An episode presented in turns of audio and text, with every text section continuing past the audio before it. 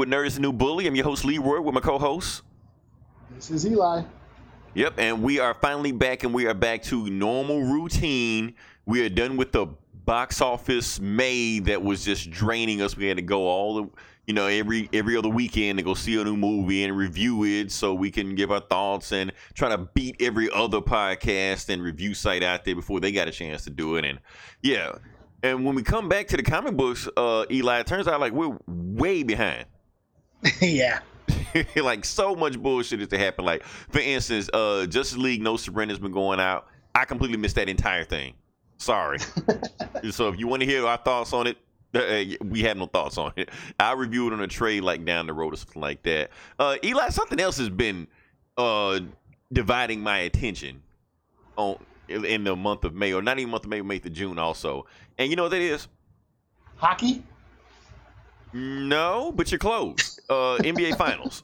Even though okay. I'm a fan of, ho- of, hockey, also, I got, I got to talk about the NBA Finals for a second because it is it's weird because we're getting the probably the greatest offensive team of all time with Golden State against the worst team of all time with Cleveland Cavaliers. So it's weird. It's like it's emotional because the, the worst team had a chance to win, but one of their own teammates screwed it up for them. The coach didn't know what the hell he was doing. The referees are cheating. It's like you already have the best team in the world. Why are you cheating for these guys? You know, I don't know. It's it's it's draining to me. I don't know. Yeah, so I'm so I'm so not into basketball. Okay, I, and I, I, I want to get into hockey too, but ever since you know uh, Wayne Gretzky and Mario Lemieux retired, I was like, eh, I don't know anybody. I know it was like 20 years ago, but still, you know. Uh, that being said, can we can we move on to the to the media podcast? Yeah. All right, let's get to it. Like I said, we got a lot to unpack this this episode. So we're gonna talk about the box office numbers. You know, we always talk about on the comic book bullies right at the beginning. And number one this week is Eli. Give it to me. Solo. Solo which was so low, but it was still barely managed to squeak out being again number one. But here's the issue. Now, I had these numbers wrong.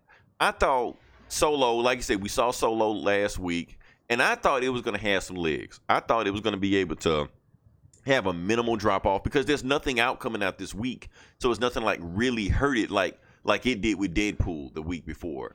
So I'm thinking it was going to do okay, but now we're looking at a 65% drop off in the second week, which is which is huge actually, which is kind of pretty big.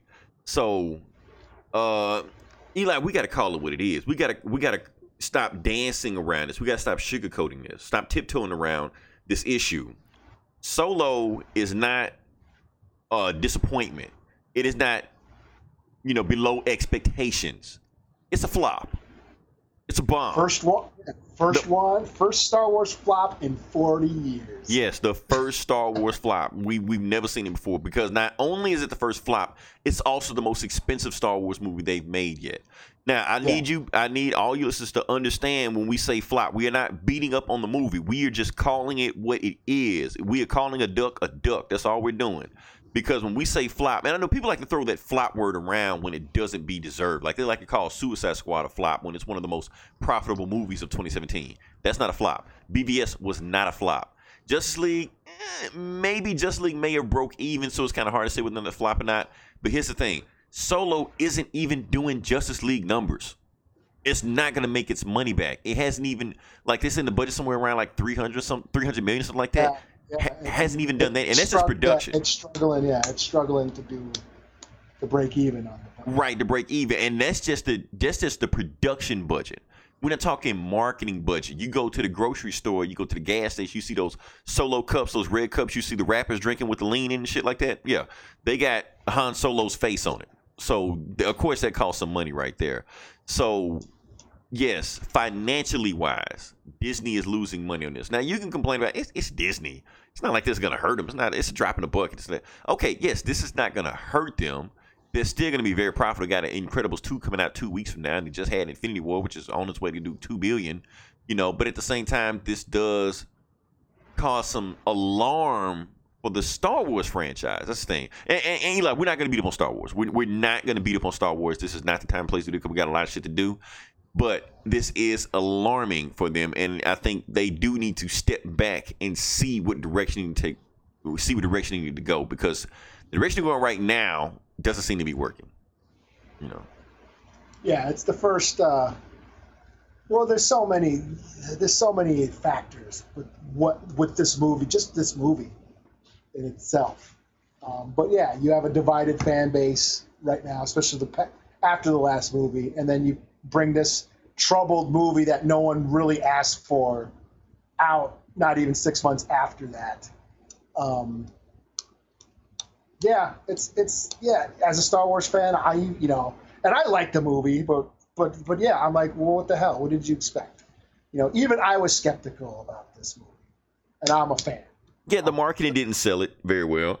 People weren't sold on uh whatever guy's name is on as being Han Solo. You know, some people when we yeah. saw the movie still weren't sold on him. So that kind of depends is, on. Yeah. yeah, and this is like you were saying. We every weekend for the past month has been his big, giant blockbuster movie. Right. And, and, and now this now like yeah, rent's due, man. I could you know I still went and saw Solo again, but I wanted to, but I, but it's like you said the rent's due. I'm like.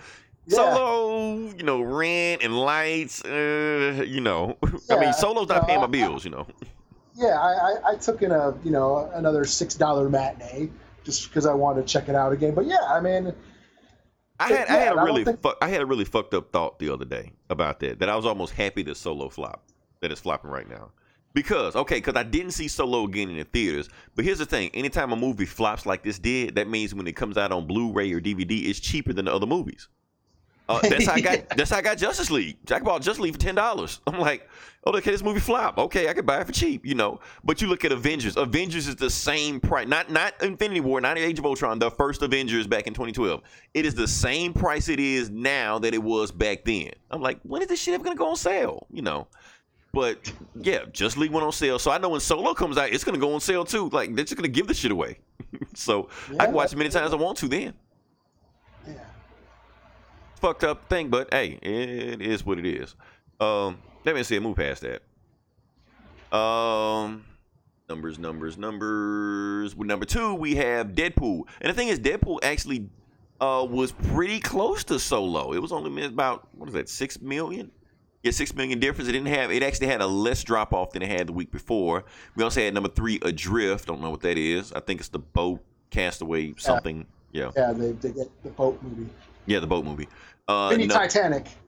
Yeah, something. It's some kind of uh, adult film, young adult movie or something. I don't know.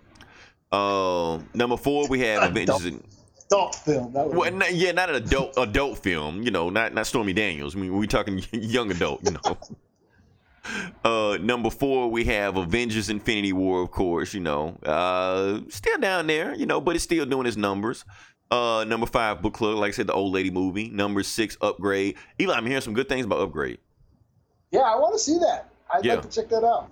They say it's minimal CGI. They saying the, they pretty the filmmakers are just pretty much using the tools they have available to just make this just kick ass movie. That just says what they're doing. Uh, number seven, Life of the Party, Party, the uh, Melissa whatever movie. Oh, uh, Melissa. What the fuck's her name? Yeah, something. I don't know. Melissa McCarthy? I guess. Yeah. Yeah. Yeah, her. Okay. Uh, number eight, we have Breaking In, the mom movie, I guess. Uh, number nine, Action Point, and that's Johnny Knoxville. It debuted at number nine. Oh. Eli, what the hell happened to Johnny Knoxville? Uh, ever since Bam went off the air, man, I don't know. I'm just saying. And okay, rewind, rewind time back ten years ago. Let's rewind this ten years ago wait, it's kind of late in this decade. 15 years ago. okay. Johnny Knoxville was the next big, th- big thing. Like yeah. we were thinking Johnny Knoxville was going to be the next big star. Like he was gonna, he was just one away from you know breaking breaking out. You know, pretty much. Dukes yeah. of Hazzard. Dukes of Hazzard. Well, uh, okay, remember the video game Uncharted? Okay, yeah, yeah. That guy is based off Johnny Knoxville. Oh, really? Yeah, because they he think shooting he was shooting himself in the crotch with like a fucking paintball gun. so yeah, but I mean, but you say the same thing about about Stifler. You thought Stifler was going to be the next big thing coming up, and John Knoxville was going to be the next big thing coming up, and it just like just fizzled away. Like What happened? Like they didn't even have a bad role to just say, okay, that's why you're not here anymore. It's just like they just went away. I don't know. Uh, number ten, we have Overboard, the Anna Faris movie. I guess I don't know. I it's hanging in there. So yeah, that's the box office. Nothing really big happened. Infinity War. Let's just look at Infinity War's numbers, even though they're not really doing anything. But uh, Infinity War right now is at uh 1.9 million. So they're trying to see if it's going to hit that 2 billion mark. Uh, let me see. Right now it's we're in June. It'll be in the theaters at least until July. And by by the time July comes out, uh, it'll actually be on Blu-ray by then. Either by either end of July or the beginning of August. I can't remember which one, but it's gonna it's like really really close. So. Oh And it- wow, Yeah. that's crazy. Like the summer ain't even over yet, and that, that was supposed to be the summer movie. Like Right, that's the thing, and and it feels like the summer is over. Even though I know other movies are coming out during the summer, but to me personally, it feels like the summer's over because there's nothing else I'm interested in seeing. All right, like I said, we're gonna move on to other stuff, but since Ryan brought this up early in a in a conference we had, Eli, what movie are you excited for? Um, well, a couple of horror flicks are coming out. I'm into the Purge movies. That's coming out. I've never seen a single one. Oh, they're great. They, they get better. The first one's okay because it just centers around the one family in the house. Yep. But then they get better. The second one is uh the the city, you know, worldwide city or worldwide citywide, you know. And then the third the third one was all about the fucking election. Yeah, Keep in America Great or something. lot- it's Yeah. it's total like social commentary. You it's total. You can totally read that into it, but it's it's cool. I mean, I, I dig those movies. Um, I, I think they're a lot of fun, and they, like I said, each one's better than the last. Now, Um, let, let me ask you this: the the new movie coming out. Like I said, I barely seen it, but the one commercial I did see is the movie like primarily black people. Um, there's a um, there's a classism sort of theme going on. They they do talk about a lot, you know, the the, the classism of, you know, because you have the the, the rich one percenters who basically indulge in the purge, and then you have the people living in the inner city and the, you know in poverty that have to protect themselves from the purge. You know what I'm saying? So you have, yeah, there's there's in fact the last one, yeah, had uh, what's his face, Bubba Gump, uh, was one of the main characters. What's Okay. that dude's name? Williamson. Uh, Was he actually one of the main yeah. characters? Was he like a, a, a sidekick like Mike Epps and and, and No, no. Well, he was one of he was one of the uh, one of the main characters because he was he was protecting his store. Okay, you know, okay. You know, he, he had a store that he was protecting from uh, from all the purgers, and then he gets wrapped up into the whole. Um, there was a candidate, and she was like a you know it was, it was a total allegory on the election year la- la- last year. Right, and, uh, because it was like a yeah. woman candidate president. You know, yeah, and she was trying to get rid of the purge. She was voting to get rid of and she had all the support. So then her the, the, the candidate running against her decided to have her killed on purge night. And then it turns out then it basically turns into a whole chase movie where they're trying to protect her and shit. So they're not so much horror. It's more like exploitation, uh, like horror. You know, you know what I mean? I, it's like a word. There's a lot of these movies coming out now, and I don't know what to call them. They're like horror movies, but they're not really like like traditional horror. They're more like action horror, like you know, like Green Room about the skinheads, and then you had Don't Breathe, where the guy they break into that blind guy's house who's like this fucked up dude and shit, and you know, uh, uh, Carnage Park about a sniper. A he's a slasher, but he's a sniper. So it's like not traditional horror, but they, there's like this action exploitation quality to these, these these new. I don't know what to call them, but I've been noticing them coming out lately, and I, I think the Purge is a part of that category. Where they're not so much. It's not monsters or ghost stories or any of that shit, but there's a horror element. Even Get Out. Get Out had that some sort of. It wasn't traditional horror, but it had this She sort scared of. the fuck out of me. Yeah, yeah, like reality horror. I don't know what to call it. I mean, you know what I mean. So, but but the Purge is a part of that. Okay, So, I, I saw yeah, it. I think I saw it on on Vudu or uh, iTunes, whatever. Like they were selling like the entire you know trilogy for a good price. So I've always been Yeah. I've always been interested in seeing the movie. It's just like you know, just haven't got around Yeah, to it. But yeah, first, like I said, the first one's about this rich white family in their suburb, and they're they're under siege at their house, and that's o- it's okay.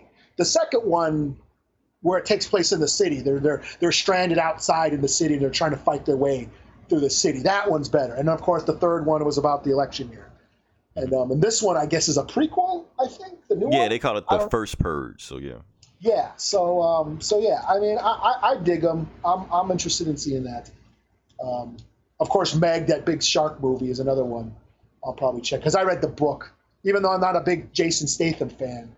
But uh, I read the book, and I'm Okay, so this I'll is like a, a movie they're trying to take serious, not like Sharknado. kinda. Well, it's a, it's it's a giant shark. It's the megalodon.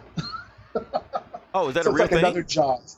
Yeah. Well, they're not real anymore. The, the old they were extinct now. They're like prehistoric sharks. These giant Oh, okay. See, I didn't. Okay, now you selling me on it. I didn't know what. I thought it was like Yeah. a Sharknado type movie, especially with Jason Statham. I thought he's like making fun of like action heroes in those type movies. So okay. Yeah, because it's Jason Statham and he's hard to take seriously. Yeah. but this is uh, they actually make a plausible um, scenario for how one of these things could have survived. You know, the since prehistoric time, and it's been basically sitting in the was it the Mariana Trench or whatever that deep trench in the ocean that's so far down, um, and it's been surviving down there because the, the core is down there, and that's where it's heat. The, the water's warmer down there Gotcha, and but it gets loose. And, volcanic activity happens. So th- there's like that, that's why you never see any of those fish way down there because they, they it's too because if you go above that, then the ocean's cold. The, the water's cold, so they stay way down into that dark depths because the, the water's warmer towards you know the, the, the volcanic core of the earth. And that's how where this thing has been surviving all these millions of years. And but one of them decides to, you know, come up to the surface and wreak havoc and eat a bunch of people. And you know, I, that's my favorite kind of movie. You know, okay, and, and they have a trailer out about that. yeah, yeah. There's a trailer. I will. I will check that out. I haven't. Okay. I've heard of it, but it hadn't caught my attention. But yeah, other than that, nothing has really caught my attention movie wise. Like Ant Man and the Wasp, yeah, whatever. Incredibles two, Oh, yeah. I'm not seeing that shit. That's some shit you see at home. I'm not going to the theater to watch a fucking cartoon. I'm sorry, I'm not going to do it. I don't care who makes it. You know, Take your nephew, man. He doesn't care about this. He really doesn't care about this shit. like have he to has take a, a piss during a good. Exactly. Trying to think what else. Uh, now, okay, Jurassic World. Don't give a fuck about them dinosaur movies. Anyone? They're gonna make a Oh, bunch yeah, of movies about. out. Yeah, but Yeah, yeah. there's only one movie I feel like I'm obligated to see. That I feel like I, I should see. No. Oh, what Uncle Drew? No, fuck that movie. Uh, Mission Impossible. Oh, I feel like I'm oh. obligated to watch the movie. The reason I feel like I'm obligated is because Tom Cruise almost killed himself twice on that movie. So if he's gonna risk him his life for my entertainment, I feel like it's at least worth my time to at least give him ten dollars of my money for him almost killing himself. You know, I feel like I at least do that. Even if the movie fucking sucks, it doesn't matter. Hey, you almost killed yourself, so whatever. Oh, well, I might break your heart right here. I haven't seen a Mission Impossible movie since like, ah, shit, the '90s, maybe. Oh, wait, okay, okay. Here's the thing. I don't remember the last one I saw. Here's the thing. I'm not emotionally as invested in the Mission Impossible movies as I am the Fast and Furious movies. Even though I think they're they're pretty much the same movie, especially at this point. Uh, so yeah, if you haven't seen Mission Impossible, if you've seen one of them, you've seen them all. You know, the only thing crazy is that Tom Tom Cruise's stunts get more and more insane each movie. That's pretty much it. You know, but other than that, the plot is pretty much the exact same movie. He goes Yeah, rogue. didn't he like catch him. break his leg or something, like jumping off a building or for real or some shit? I saw the footage. He Well, was on some talk well, show. see, and- now now we have to talk about that. We have to talk about that because we're on the comic book bulletin, so comic book podcast. We have to talk about that because that actually had a ripple effect. Yes, so he broke his leg or ankle or something like that on the set of Mission Impossible. So when he did that, uh, they had to stop filming for like a few months or something like that. And of course, you know who else is also in starring in the Mission Impossible movie? Henry Cavill. oh, That's right. Yeah. Yeah. so even though they had time off from the movie, and Henry Cavill had plenty of time to shave a be- uh, shave his mustache and grow it back because they was they stopped. yeah, because they had months of time when they could. Yeah, they couldn't do anything until his until his leg healed. Paramount still told Warner Brothers, "Fuck you, he can't shave his mustache." Yeah. That's a dick move right there. But you know what? I can't even get mad at Paramount for that. I'm like, that's Warner Brothers. That's your problem. That's not my problem. so wow, that's that's insane. Uh, moving past that, like I said, I got nothing else excited for a minute about that. We since we're sticking on DC, and that's an awesome segue you just did, Eli. We can stick with this. Uh, Freestyling. freestyle. That's what we do. Everything just works out for itself. So Patty Jenkins on Twitter uh posted a banner or changed her banner, and her banner says WW84. Now, Eli, what do you think that means? I had to Google it when you sent me that picture. I'm like, what the fuck? Because you know me, I got a Twitter, but I don't ever look go on Oh, it. I, I didn't give you any context. Okay, that yeah, you sense. just sent it to me. I'm like, what the fuck is this? And then I Googled it. I, oh, okay. Oh yeah, that makes sense. I, okay, I should have sent you some context when I sent it I, because when I was on Twitter, it just saw it made sense if you see Patty Jenkins by it, but I just sent you just a banner and that's it. So it, you don't know what the hell it means. You know, it makes sense. So yeah, I was a like, what? What would eight four? Like? I was like, sounded out finger on each letter. You know. yeah, four. What the so- fuck is this? Is this some some video game shit or something? yeah, so for those of you who don't know, and be honest with you, we don't know. We're just assuming, but it's pretty much a good assumption that WW84 probably means Wonder Woman 84, which is going to be the sequel to Wonder Woman, which is Wonder Woman 2. And the 84 probably means, if we were take an educated guess, the movie's going to be set in 1984. You know, Because eighties are back, yo. the 80s are back. The you know, totally awesome eighties are back. Yeah, so so that means they're gonna have an awesome soundtrack. Hmm. Wonder Woman might have leg warmers. Now, somebody actually brought something interesting to me in the George Perez run in the '80s. Wonder Woman had had curly hair You know, curly hair was popular in the '80s. I can't remember what actress had that, but it's popular in the '80s. So, do you think Gal Gadot is gonna change her hairstyle in the sequel? She's gonna have that big giant Kelly LeBrock. You know, Yeah, ex- that's what it was exactly. They made it like Kelly LeBrock in the '80s. yeah. they probably won't do that, but because it's, it's the thing because Wonder Woman had such a, a a a strong tone, you know, it was like World War and it was serious. So taking it to the '80s, I don't know how they can do that aesthetic because okay, because Marvel does it and they don't, they're not even in the '80s. Like Thor Ragnarok felt like an '80s movie, you know. Guardians of- yeah, yeah. Yeah, Guardians of the Galaxy felt like an 80s movie. So can Wonder Woman capture that same aesthetic that Marvel has done with their not 80s movies, but that 80s feel, you know? Uh, so far, I think they've done it because that that uh, WW84 felt 80s. You know, it looks like it's from the 80s, you know? And I wonder it's going to tie into uh, George Orwell's 1984 novel, you know, Big Brother. That's what I was kind of thinking. Because like, yeah, You you um, almost have to, even though let's be honest, the, the normal audience that goes to these type movies are too dumb to even know what that book is, you know. But you almost have to make a reference to 1984, you know, I mean, especially I mean, in in the world we live in now, where Yeah. everybody's spying on everything. The government is listening to this podcast right now, waiting for us to say some fucked up shit so they can kick our door in. yeah, and we're in another Cold War. And that was totally going on in the 80s. Like, you know, the whole Russia thing. I mean, that we were, there was a Russia threat back in the 80s. You know, Mm-hmm. we, all, we, we were about to go nuke to nuke with Russia back then. That was like a, an actual threat, an actual Right. fear. And every piece of propaganda out there in the 80s basically told all of us 80s kids Russia is the bad guy. Russia is the bad guy. You know, you Yeah. watch wrestling, it's a Russian bad guy. You watch Yeah. Rambo, he's mowing down Russians, you know, like that. So Yeah. we got it Rocky our Four. Right, Rocky Four. you know, he destroyed Russia in a boxing match, you know, some shit like that. So now it's come full circle and Russia is the enemy again, you know. So I'm this one I'm wondering is Wonder Woman going to make it topical where even though she's we don't even know who the bad guy is. We don't know if she's going to fight Russians in this movie, you know. Yeah. I mean, they could, they, they could totally make those parallels, and that would be the smart move. But but but but but But Wonder Woman's not American. that is true. So the Cold War going on, really shouldn't affect her? Or even if it did affect her, why would she side with America? Maybe she would side with where's she- Russia. but but then she was uh by the time the '80s roll around, wasn't she chilling out in Gotham, or where the fuck was she? She made her way to, or was she in Paris? She was in Paris. Where the fuck she chill at?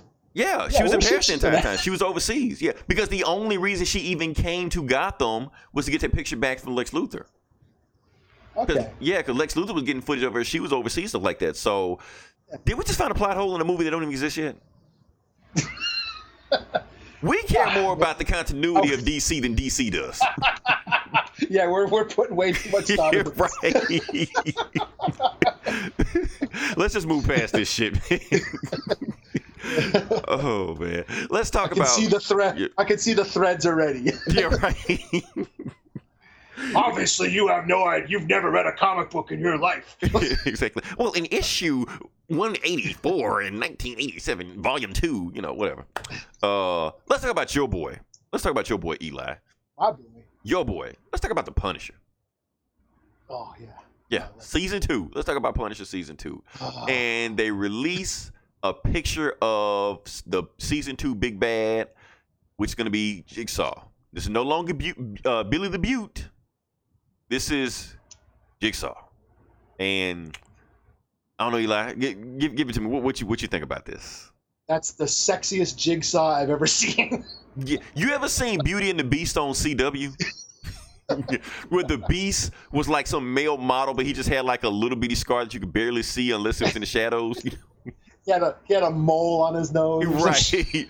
Don't look at me, I'm hideous. I'm so ugly. As he stands in the moonlight with his shirt off, you know.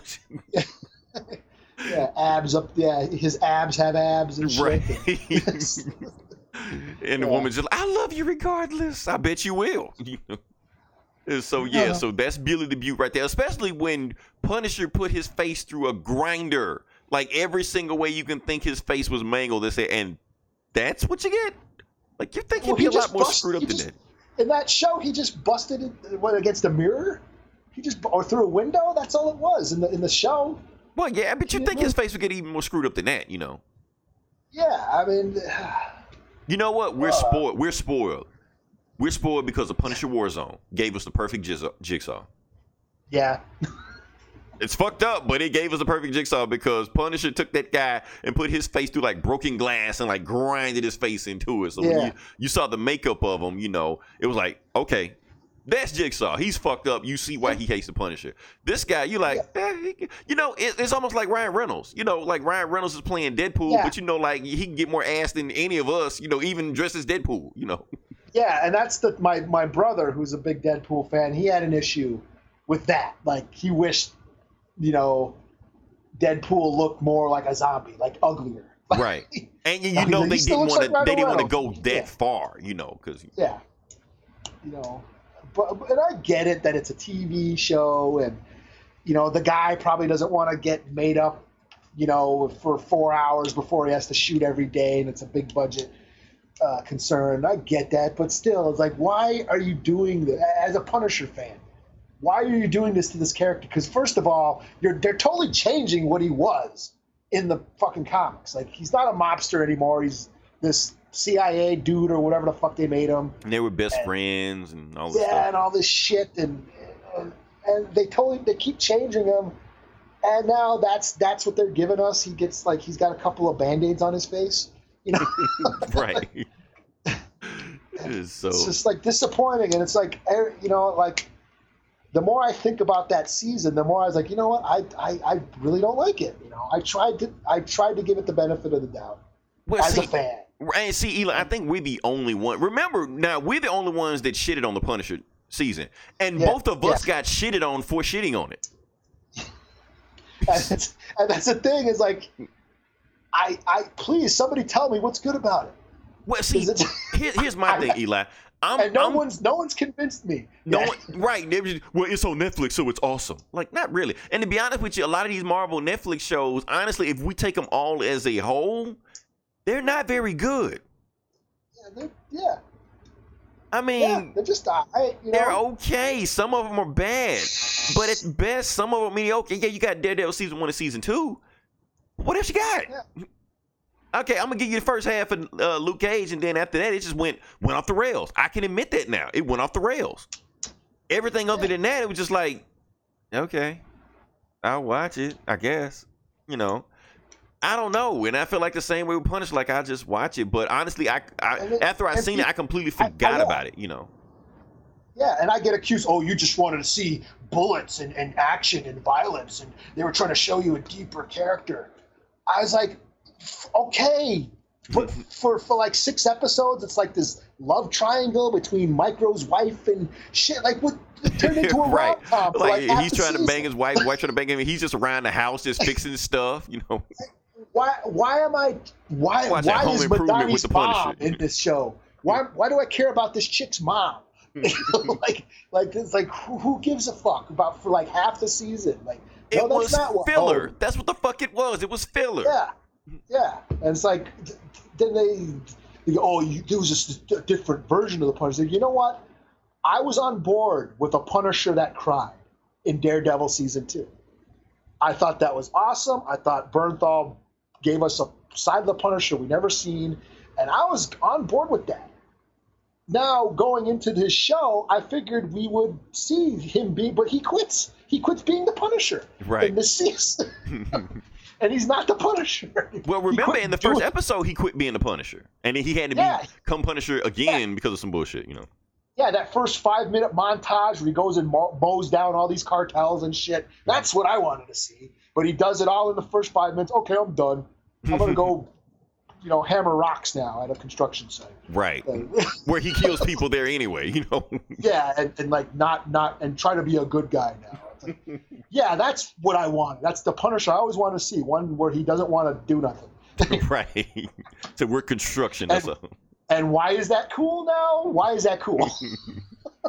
I mean, it's, It's like I said, cool. people people are just it's brain. not cool. Quit telling me it's cool because it's not. it's because people just brainwash that if it's on Netflix, it must be good. Netflix lately, I mean, not just Marvel, just period. They've been just dumping just all kind of shit on their network, you know, on their on their platform, and just don't care. It's a whole bunch of comedies and and movies and dramas. You're like, I don't want to see this shit. Cloverfield, that Cloverfield shit they pulled out. What the fuck was that? Yeah, I haven't even watched it. That shit was terrible. It was like a regular movie that you feel like they ADR the name Cloverfield in it to sell it as a Cloverfield movie. It don't have shit to do with Cloverfield. Yeah. And so And then we got this, yeah. So like you know, after this disappointing Punisher season, and then we get the first thing we see is a shitty, disappointing Jigsaw. It's like it's going to be more of the same. And I got people saying, "Oh, what if that's just not his final look? What if it's a flashback and he it's gets not ugly?" his like, final form. Fuck Yeah, shit, like, oh, oh, so you're going CGI after- it. yeah, the Doomsday excuse from BVS or Right. Apocalypse from I like- X. Right. First Like, thing, no. they are not going to use any. This is Netflix. They have a shoestring budget for this shit. They are not finna use CGI on anybody. That so cancel that shit. Get that. Yeah, it's like that's it's not no, that's his final form. Don't get your hopes up high. Don't try to get my hopes up high because I know this already sucks. Right. oh man. That was Yeah, it. I can't so- wait for it to come out so we can shit on it all over again so we can get attacked. Yeah, yeah. It's, Uh. it's sad when Jessica Jones is is harder than the Punisher. right. oh man. Yeah. All right, yeah, we can move past that. Trying to think what else we got. Uh, nothing. You know what, Eli? I'm gonna save all my video game shit for next week. The reason I'm saving it for next week is because next week is E3. Okay, I was just Matter about to say of fact- E3 's coming. Yeah, matter of fact, that's gonna be a blowout. Just you know, E3 blowout. We're doing an E3 blowout. I'm letting you know now. Now, so be prepared I'll- to talk about video games for three hours play, next I'll, week. I'll play a couple games this week. Right. we're gonna OD on games. So yeah. Um. Oh yeah. One more thing, then we're gonna move on past that. Let, us talk about this Roseanne bullshit. Oh, okay. Yeah. Now the reason reason we're gonna talk about the Roseanne bullshit is because we actually like the Roseanne show. We Like, did. both of us I actually-. Yeah, and the funny thing about it, like when the the news about Roseanne came out, about you know she she called you know uh, a racist slur on on Twitter and things like that, and people were saying, well. If anybody liked the Roseanne show to begin with, that just means you were a racist and a bigot to begin with. Like, no, that's not true. Like yeah. we watched the show, so and the reason yeah. we watched the show, we we fully know what we were getting into when we watched the show. She was a Trump supporter. She told us that ahead of time before she did it, and I watched the show to see her side of the story. You know, her point of view. Yeah. Because honestly, I don't want to talk to a Trump supporter in real life. They're yeah, whatever. Uh, but hearing on TV when she has playing out thoughts and she arguing against a Hillary supporter like that, and I can hear her points, and then I'm like, okay, I can respect your opinion.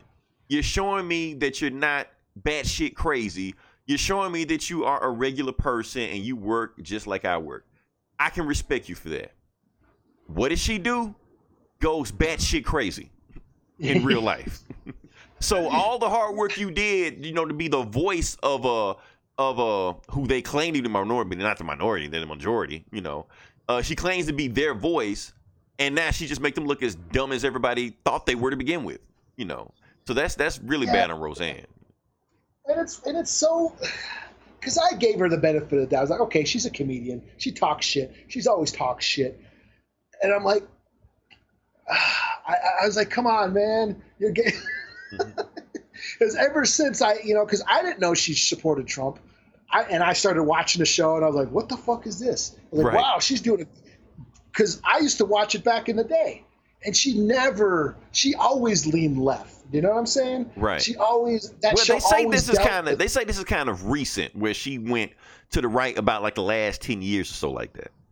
Yeah, and it's like she used to always like the show always dealt with social uh, uh, issues and stuff and classism from a working class point of view because mm-hmm. they were this middle class family, and I, I, I, it was like it was like Archie Bunker for the '90s, kind of, right. you know, and and I, I, I was so surprised when I found out, like, really, she's a Trump supporter, and I was like, but, but yeah, like you said, it, it, it showed a Trump supporter in a new light. It, it gave you a, a, a, a perspective on their way of thinking.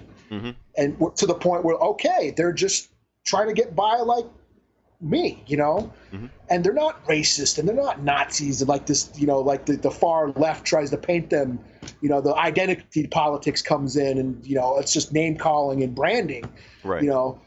It's like she showed them in a new light. And I was like, wow, that's what we need right now. We need these conversations. We need to cross those division lines and how and and and basically eh, tolerate each other and accept each other. And I thought that show was a good start. And then she goes and does this shit. Right. it's like, and, oh and, man. And see, the thing is, I, here's the thing: like Roseanne has always done dumb shit. Like her entire yeah. career, she's always stepped out of line, always done stuff that the the network didn't agree with. Matter of fact, they didn't even want to green light this show to begin with because they knew she was going to do something like this. But they thought, mm-hmm. okay, if we could just make it past this first season, she can be on the best behavior. Somebody can keep under wraps. It will be okay. We can make it through this. And she ended yeah. up showing them exactly who she was. You know. Yeah. So you you almost can't even blame Roseanne. It's like you step into a tiger's uh, den and you get eaten. You don't blame a tiger. You know so it's the same way with Roseanne. She just showed you she was still Roseanne, you know. But the thing is, I feel like they let her get away with murder back in the 90s because network TV was a lot more, you know, had a lot more bigger following than it does now. You had three networks back then when Roseanne was on yeah. TV. Four if you count, you know, Fox with Married with Children, shit like that. Now yeah. it's about a million TV shows and we don't even watch them shits. So she doesn't have the same pull she had back 20 years ago.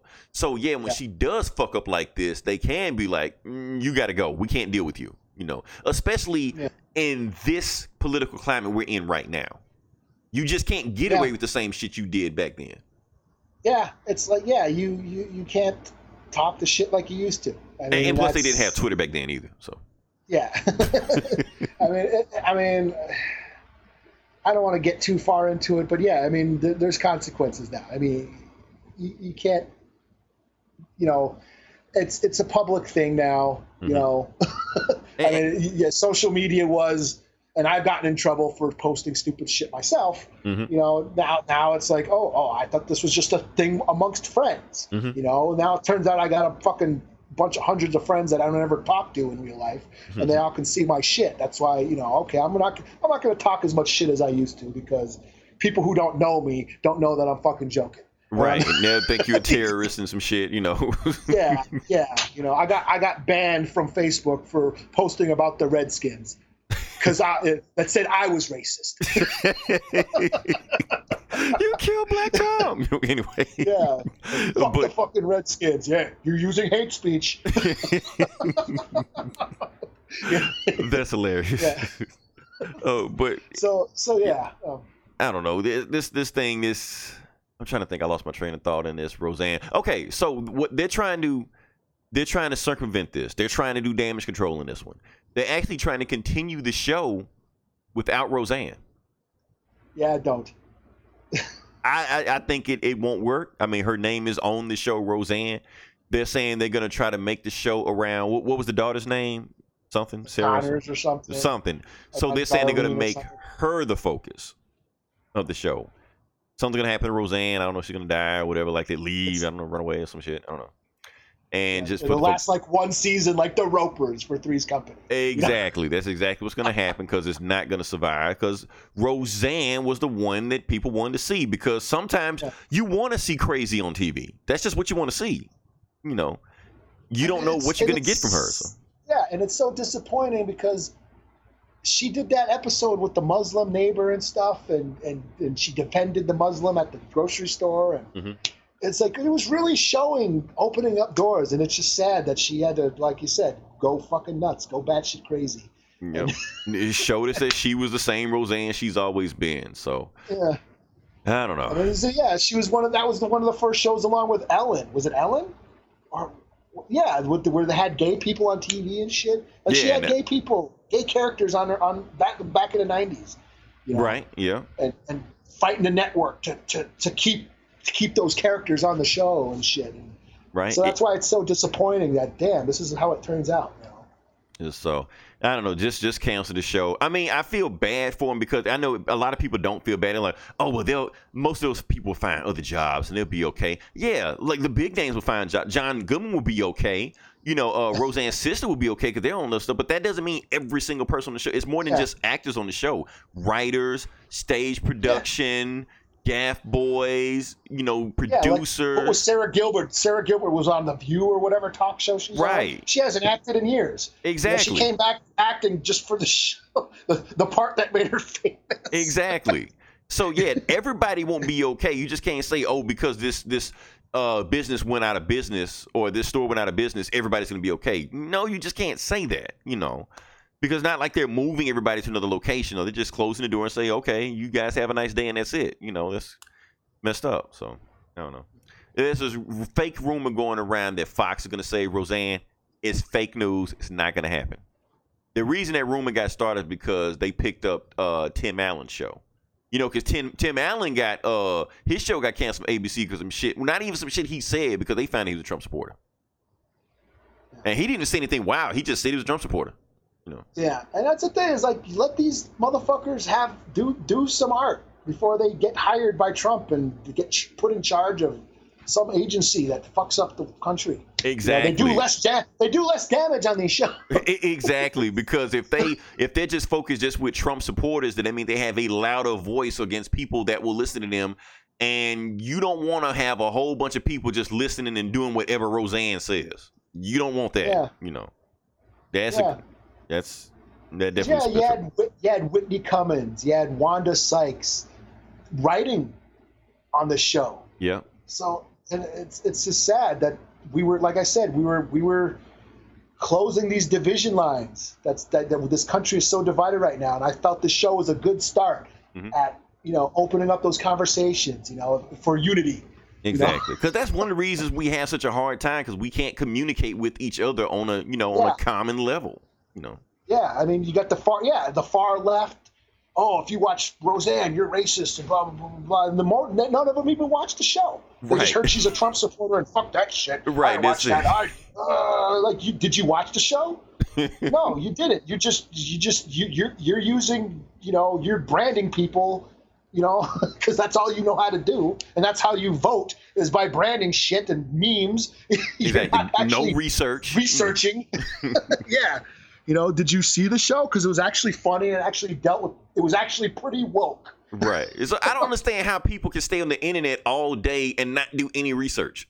That's what I don't understand. Yeah, yeah, I don't know. The information there. Anyway, can we move past this?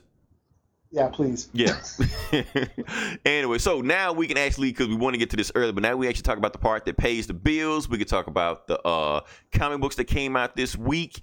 And we were way behind the comic, but luckily we were able to come back in just in time for the books that I wanted to read. Because all the books that came out this week was the shit I wanted to read anyway, except for one, which turned out pretty good. But we'll talk about this one first. Now, first book we're going to talk about is Watchmen number five. And Eli, I think you read this one also. Yeah.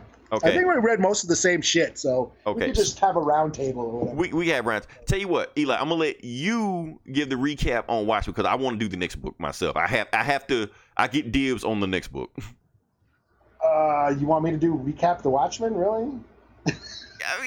Oh, okay, okay, I'll do it. I'll do it. I'll do it. I'll do it. Yeah, you can recap. Okay. Why don't you just do the recap? So okay, I will recap. I'll recap as fast as possible. Okay, so like I said, for those that haven't read Watchmen Five, I'm gonna just give you a recap on it. Basically, what happened is the book opens up. Ozymandias is in the is in the hospital because he failed 20 stories after trying to assassinate Lex Luthor. He of course unsuccessfully, and the only thing that happened to him, he found a way to land where he only like broke a rib and you know got a migraine or some shit like that. So he's fine. He was able to escape the hospital he grabbed his pet cat that was in the other world and he grabbed his clothes stuff like that and he went off you know to uh to his night owl thing you know the one the thing the night owl had in there so when he gets into the night owl thing he's ready to fly off he's thinking that that uh War- Rorschach is going to be waiting for him and he hears a voice but the voice is actually Batman Batman's sitting there waiting on him right now telling him oh yeah I know everything about you uh your guy Rorschach left some notes down there, so I know everything about your world. I know what you did in your world, how you caused slaughter, fear mongering, you know, all this stuff to to, to uh, unite your people, which you actually divided them doing what you did and actually made things worse than what it was. And you're not gonna do that here. I'm gonna put a stop to you right now. And Osman's telling them, Oh, you you think I did this on your world? They're not chan- they're not hollering my name to uh be thrown in jail. They're screaming your name to be thrown in jail, Batman. See, you did all this research on me, and you know everything about me, but I can just look at you for five minutes and know everything I need to know about you. You're one of these costume crime fighters. You play tag with the supervillains all day. You throw them in jail. They come right back out.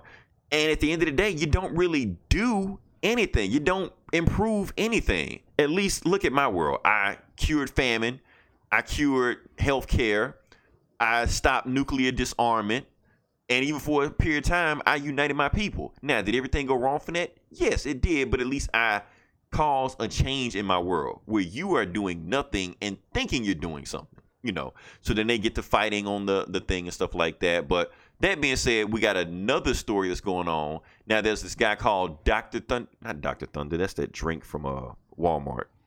The, the Dr. Pepper knockoff. Johnny Thunder. Johnny Johnny Thunder. Yeah. Johnny Thunder. That- that- wait, that's the porn name. I think was he have a different name? I can't remember his name. Anyway, a boxer? Or was that Joe Thunder? I don't know. I think it was. Rolling Thunder that on the video game. Anyway, this old guy that was in this uh, in this old home, he escapes. The reason he escapes because he sees on the news that this place in Pittsburgh called All American Steel was burned down, and he keeps telling people, "I have to get to um, All American Steel to get my magic lamp so I can get my genie. If I get my genie." Everything will be okay. My friends will come back, and everybody looking crazy, like, "Okay, dude, you're crazy as hell." So he gets on the bus, goes there, and the magic lamp that he finds is actually a Green Lantern lamp because he's saying, "I'm looking for my my friend Alan." So obviously he's looking for Alan Scott. For Alan Scott, See, I would I would not have caught that. yeah, okay. For those that for those listening right now, the Green Lantern uh, battery that he found belongs to Alan Scott. Alan Scott is the original Golden Age Green Lantern. Uh, because somehow that lantern actually burned down the steering figure. They said a green because the the Green Lantern of the Golden Age doesn't do like constructs like that. His shit just shoots flames, just shoot green flames. That's all it does. But here's the thing, Eli. The Golden Age, like Alan Sky and these guys like that, they don't exist in the New Fifty Two they've already established them in a completely different world. So how is that Green Lantern here? Even though the other one here, how is Doctor Thunder or, or Porno Thunder, whatever his name, how is he here? He shouldn't be here either. you know. So that's another mystery that the the book hasn't unsolved yet, but obviously something's going on with that. Um, and what's the other story? But okay, so the other story that's going on, like it's like three different stories going on right now. So you got what, what was the name? Eli Marionette and the the silencer, the me the mime, The, the mimes, I forget what are, what are their names? those two clown dudes, whatever. Okay, so they're going around on a killing spree right now because they went into a bar where these guys tried to kill him because they were dressed up like one of Joker's goons. So they went on a killing spree, killing all the Joker's goons, looking for the Joker. They actually end up finding the Joker, and where they find the Joker at is at the bat signal. The reason they find him at the bat signal because now I know why people haven't done this over years and years. When Commissioner Gordon flicked the signal for the bat signal, a riot broke out right at the Gotham PD, and people flood the station and beat the shit out of Commissioner Gordon, and deactivate the bat signal and kick the bat signal off of the uh off of the the roof. And of course, it fell to the ground and like killed a bunch of rioters and shit like that. So yeah, so it's a big riot. They're trying to arrest Batman because they're saying that he's behind like a government conspiracy to create Superman and shit like that, or or create metahumans, you know. So they catch Batman when he flies over there and he sees the bat signal also beat the shit out of him also. And Joker, before he can get to a fight with these other with the marionette and the meme and the mime or whatever like that, he sees Batman. He's like, oh, what do we have here? So you got Batman there. Uh, another story we got going on. Superman is doing an investigation, and Lex Luthor and Lois Lane doing an investigation on who actually is creating the metahumans for the government because somebody is doing that, and the stories got out. And they found out two things. The one thing is the person that's doing the metahuman experiments is a metahuman. Two, he used to be a member of the Justice League. So I know I missed a whole bunch of other stories in there, but that's mainly the thing of it. It's a huge story that's going on, a lot of moving parts going on. They threw a whole bunch of other mysteries in there. And Eli, I'm, this story is starting to grow on me now. Even though it's still moving at a, at a snail's pace, it's starting to, you know, unravel for me. I'm starting to see pieces. One, one thing I liked about it, because you actually have Superman, well, not even Superman. Was Superman in the book or was it just Clark Kent? I think. I mean, there was a shot of Superman somewhere, I think we but just he's barely in. I, I think it was just Clark Kent. I don't think Superman was in this book. Oh, I no, he was in the book. He uh because when Lex Luthor and Lois Lane were talking to each other, he was floating above Yeah, eavesdropping. he was listening. Yeah. but he didn't Yeah, do yeah, yeah. anything. So it was mostly just Clark Kent in the book. So Clark Kent and Batman were in the book together instead of one or the other. You had Rorschach, you had, you know, uh Ozymandias and Batman having like a battle of wits and philosophy and shit like that. And that whole, you know, dialogue was interesting. Even though that dialogue has been coming up in these comic books, especially in DC comic books for like decades, you know. Even I think Frank Miller touched on it in Dark Knight Returns, and it was definitely in Watchmen. That was like the whole point of Watchmen. So it's like nice seeing that, you know, that dialogue keeps coming up. So, like I said, a slow book. It's not action, action, action. And, but I, I like it. And plus, Gary Frank art is just amazing, you know. So, yeah. So what's your score? I'm gonna I'm gonna give it a 4.5 out of five. Like I said, this this book is still slow paced because I, I still don't know where it's going yet. I think when I step back and see what the, see the overall picture and where these puzzles are going, I might give it a higher score. But right now, I'm gonna say 4.5 out of five. Wow. Okay. Yeah, I I think this almost felt more like almost like a number one. I think it sets up a lot more. I get, it brings everybody together, Mhm. which is what I've been kind of waiting for. And it's it's and that, that's why I said it almost feels like a number one because you haven't seen all these characters sort of interact yet. Um, but yeah, there was a lot of these different storylines going on. That's why I wanted you to recap it because I would have a bitch of a time fucking remember all that shit.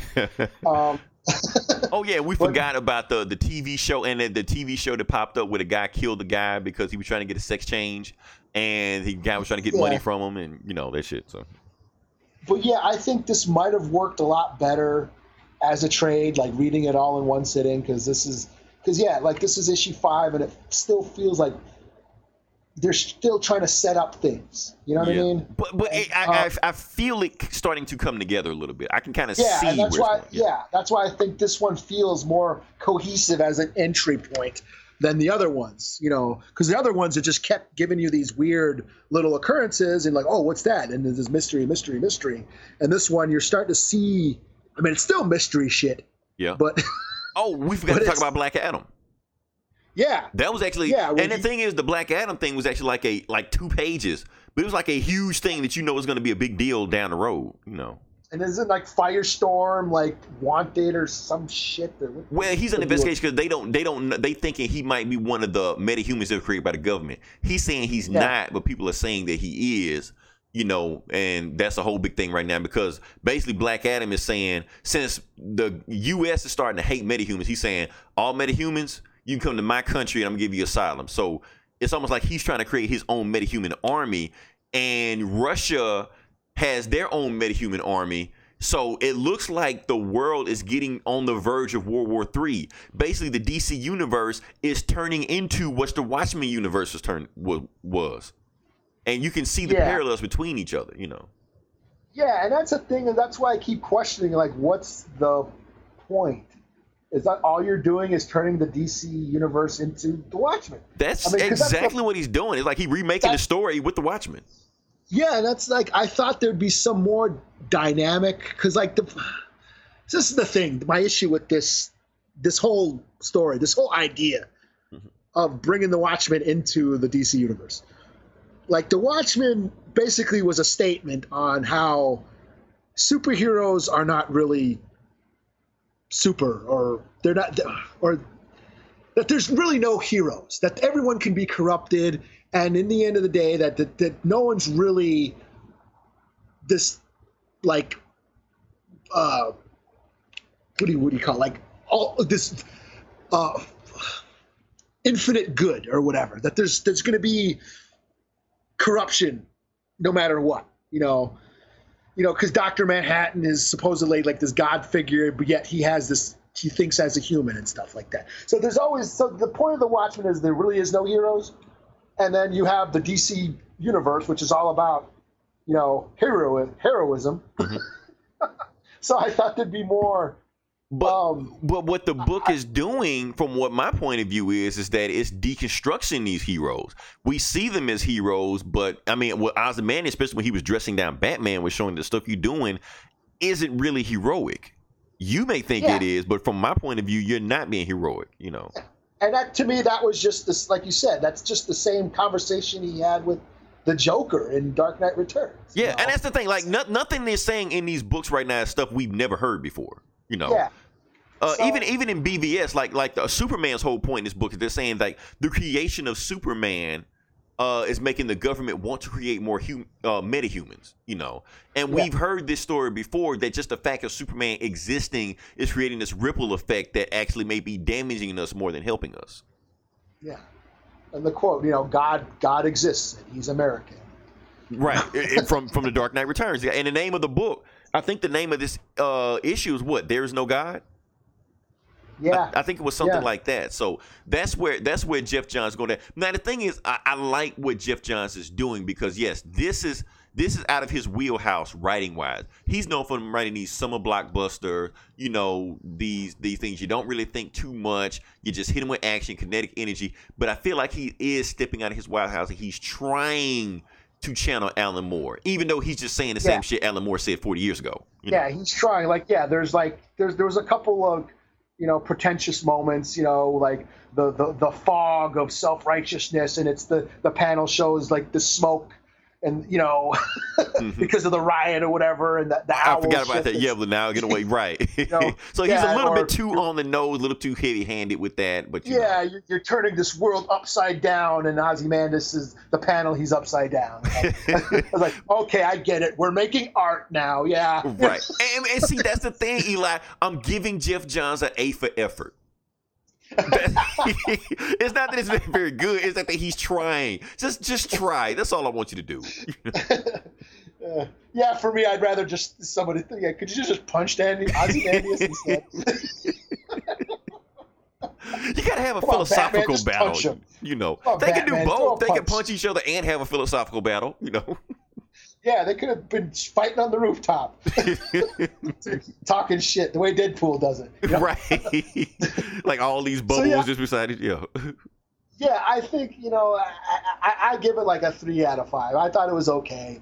I'm still waiting. Like I, I'm still waiting for like the big. I guess the blockbuster. Like, Yeah, and I think Geoff Johns is purposely not giving us a blockbuster. He's like, I could do the Yeah. blockbuster, but I'm not gonna do that. You know, this isn't Dark Yeah. Side War, no shit like that. No, this is I'm gonna take my time with this one, and you know, I I like that. Like I said, Geoff Johns is not Alan Moore. He's not. Uh, yeah, I did feel like this was more cohesive than the other issues.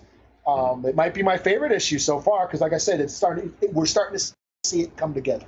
Yeah, You know, I'm like, okay, you know. I mean, there's some awesome, like, yeah, the mimes, that, you know, going on their killing spree. That was probably my favorite moment. And Yeah. yeah, it was interesting seeing the banter between Batman and Ozymandias. And he's like, yeah, yeah, that, I can dig. Yeah, I, I feel like you say we heard it all before, but you know, it's still it's still good to like you know see those beats again and those Yeah. familiar because that's always that's the that's that's the you know that's the And, and maybe there's a comic fan out here that haven't read those old stories with DC. If they haven't read those old stories with DC or any Alan Moore or even Frank Miller books back in the 80s, this stuff will be new to them. You know, oh, I never thought about superheroes that way. Oh, that's an interesting concept, even though we've we've heard these concepts before, you know. So Yeah. I, I have no problem with them rehashing these concepts because, like I said, there are new readers out there that haven't heard these concepts and look at these heroes in different ways, you know. Yeah, and then the Johnny Thunder thing, I thought that was cool. Like, oh shit, or Joe Thunder, or whatever his name was. Yeah. I was like, I, I was thinking he was gonna be. s- I was, I was thinking he was be like the Scarecrow or somebody, you know, Yeah. Well, well, see, out of Ar- see, Johnny Thunder, he, he's uh, in the Golden Age. He was one part of the Justice Society. Also, his power was he had a genie that granted wishes. Yeah, see, I don't see. I don't know any of that shit. Okay. yeah. So, so he's a thing, So- but Yeah, and I was like, oh shit, the Green Lantern, like the Green Lantern. Oh yeah, yeah, here we go. so, so yeah, Yeah. Obviously, just the fact that he's even that Johnny Thunder even exists here means that there's some bigger shit going on. You know. So, Yeah. but we- but it's a, it's another mystery. We got to see what's going on. You know. Mhm. So, oh, we didn't even talk about Saturn Girl. There's so much shit went on in this book, man. That's we don't have time to touch everything on it, but we'll, we'll talk about this shit later on. Can we move on to the next book? Sure. Now, this is a book I want to talk about because this is the book I was excited for. I was more excited for this than I was. Uh, matter of fact, I'm gonna give Watchmen a four. I'm going back to Virginia because I had to think. I had to compare it. Like, okay, this one versus the book I read. I'm gonna give it a four. You know, 'cause it was cool, but this is the book I want to read. Now we're gonna talk about Man of Steel number one. Man of Steel number one with Brian Michael Bendis. So this is this his first full issue with Superman. You know. So we're gonna talk about this book real quick and basically what's going on. How I'm gonna give you a quick recap. It starts off in the past, uh, and we have Rogol Zaar. Let's call him Zaar. I'm just calling him Zaar. Fuck all that shit. Okay, he's having a conference with before Czar. yeah, you before start, it, it, it sticks. It works. So he's on his planet and he's having this conference call, the Skype call with all all these gods and stuff. And there's like one of the guardians of the universe, and I guess the old wizard Shazam. Well, I, I can't recognize guys. Anyway, he's basically telling him, basically telling them all that Krypton is a problem. Krypton is going to all the. They've already gone past their own universe. I mean, their own galaxy and gone to other solar systems, and they're trading and bar- bartering with these uh, other planets that you know have less than them. And it's only a matter of time before the Kryptonians, seeing that these other planets are beneath them, exert their own will and conquer them. Before they get to that point and they become too powerful, we need to stop them. And they they basically the council would have like that asked them, so what do you want to do to stop them? I mean, we can't call we can't start a war with them. They haven't done anything. Like, no, we don't need to do a war because we do a war, they're gonna be powerful enough they might fight back and actually might beat us. No, we need to do a cleansing. Kill every single one of them before they can get to the point where they're more powerful than us. And the council looking at them like, uh, no, we can't do that. We can't wipe out the Kryptonians and they haven't even done anything. Let them live in peace. If they wipe their own self out, let them wipe their own self out. But and then they may even rise to power in the universe and just accept that role and may be fine. But until the Kryptonians do something, we our hands are tied. And they cut the Skype call off and that's it. And you know, he's pissed, but you know. Um because obviously I think he's seen that stuff happen with another race with his his uh his planet before. Anyway, present time we go to Metropolis and we find the Batman villain Firefly is hiding out in Metropolis. Reason he's hiding in Metropolis because Killer Moth is after him trying to kill him. So he's feel like if I go to Metropolis, I'll be safe. If I go to Gotham, he's gonna find me and kill me. And Killer Moth finds him anyway. We open up the book. He's got a gun in his face, and he's like, "Where's my money? Where's my money? I'm gonna kill you right now." And and Firefly is telling him, "Calm down, lower your voice, because if you scream too loud and you keep saying, Where's my money? Where's my money? He is going to hear you. He listens for stuff like that. Like, he who? Oh, him? Oh no, he's gone. I, I looked on the news. He was flying in Africa, something like that. Don't worry, I'm not dumb like these other criminals. So he says that, bam, Superman snatches both of them up, just like that. So he's got Firefly in one hand, Killer Moth in one hand. They're like, "Don't drop me, don't drop me." Batman would do it. You're like, I know he would. I always laugh when he does that stuff, you know. Uh, so and it's it's funny that Superman takes out two Batman villains in, in one panel. So that might tell you something about the difference between the two. Anyway he get he listens in he hears another scream and he sees this building on fire. He like oh yes another building is on fire in metropolis. I don't know if it's uh, something's going on it's faulty wiring they're not passing inspection tests or is it foul play going on? But anyway he rescues all the people out of the fire and stuff like that. The firefighter tells him superman this building is getting out of control. I can't stop it. Can you help us out? He like sure. So eli he superman uses a new power. I've never seen this power before. So Oh, he yeah? used, yeah he uses his super breath to not blow out the fire. He uses his breath to inhale the fire and the smoke.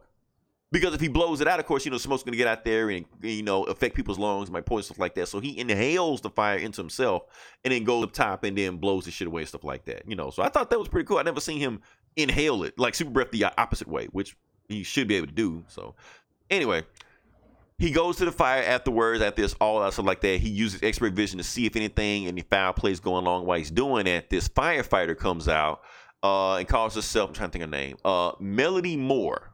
Now here's the thing, Eli. I think you you you you've read Bendis like I've read Bendis, and you Mhm. know characters like this when they pop up and they get a whole splash page itself when they shake the hands of the person, you know eventually they're going to be a big deal. So pay attention to Melody Moore. She's a firefighter from Central City, but she's the deputy chief now. And her and Superman kind of flirt back and forth with each other. And she basically tells him that, yeah, it's arson. You know, I'm telling you right now, it's arson. I got a gut feeling about that. And he was like, tell you what, you do some investigation. When you do, I want you to contact uh, my friend, Clark Kent. When you get a chance, call him anytime, you know. So find like they're flirting back and forth, even though you know Superman's a married man, so like that. And she flies off, and you know she says some stuff, and she whispers, you like, "Bye, Superman." And when she says, you know, he looks back. It's like, oh, damn, he's got super here. You know, she realizes, but then she starts smiling herself. So she knows that stuff she's saying, Superman's, you know, hearing all this stuff. So yeah, he's at the Daily Planet doing the Daily Planet shit like that. He goes back home. He goes back home and he have a conversation with Lois, and he tells him that, uh, you know, I'm I'm missing some parts and stuff. But anyway, what goes on is that at the end of the book, he's talking to John. He's talking, you know, his little boy John. He's talking to Lois, and they get some wind blowing through their apartment, and next thing you know, they disappear in a white light.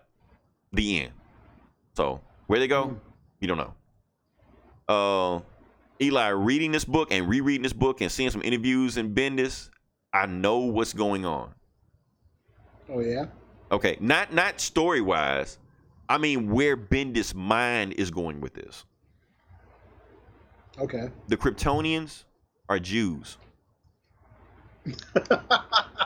Seriously, think about it. Think about it. He- I mean, like I said, this czar dude, he's Hitler. He's saying he's trying to spread he's spread spread fear mongering to this government that's above him, telling him that the Kryptonians will eventually be a problem. The Kryptonians are smart. They worship science. And if we let them get too big, they will be more powerful. So we need to cut them down before they get to that point. And that's the point he's trying to make. They are the Jews. And because we all know that Siegel and Shuster were Jews, uh, Bendis is a Jew, and they always saying that Superman is kind of like a representative of a uh, a fictional Jewish nation. So it it kind of that you can see where Bendis is going with this. Okay. That's that's my interpretation of it. Like I said, we got to see more stories of the book to see where it goes on. But yeah, that's it. Uh, what I'm gonna give this book? I'm gonna give it a four point five. I'm gonna give this one a four point five, and I'm gonna give Watchmen a four because this book, this this is a very very Bendis book, you know. But I didn't know. But now that Bendis has got his hands in this one, it it feels right for Bendis to be on a Superman book. Like you think he would make more sense to be on a Batman book, but if he keeps the way he's going with this Superman book, I'm enjoying his Superman run because he's he's making these characters interesting. He's making Superman interesting. And it's Melody Moore. I want to see what she has to do. And plus, the book was mostly not about Superman fighting aliens and robots and going in time shit like that. He was just doing regular shit. Superman's doing regular shit, that's actually my I, those the books I actually favor the most. As Superman, he's just helping regular people out in Metrop, uh, Metropolis. So that's that's my thing. You know. Um, did I did I miss anything on that or? Well, I think you got. I mean, yeah, I thought it was all right. Yeah, I, I was into it. I'm, I'm not the biggest Superman fan, but I, you know, I gave it a whirl and it seemed interesting. And this new villain, I'll see what he can do. Um, I'll give it, yeah, I'll, I'll give it a four out of five. I'm, I'm gonna check it out. I'm, I'm interested in seeing where it goes. It, yeah, I did see like the Bendis stuff where the guy, you know, you got the center, you know, the, the, the splash page with the dude in the center and all the bubbles around him, and Mhm. you know, It was very No. Bendis dialogue. Like if I didn't know Bendis wrote this book, I would have been like, okay, this is either Bendis or a guy trying to be Bendis, you know. So yeah, that's the best thing Marvel did is fuck up their company to let Bendis get away, you know. you know, I thought the art was cool too, and it, it's like, yeah, I'll check this out. I'll, I'll read some Superman for a while just to just because I want to see where this goes. You know. Yeah, like I said, So, it's a it's a six part uh, issue with Bendis. It's coming out every week, so yeah, I'm I'm sticking with the book and kind of see where it goes from there.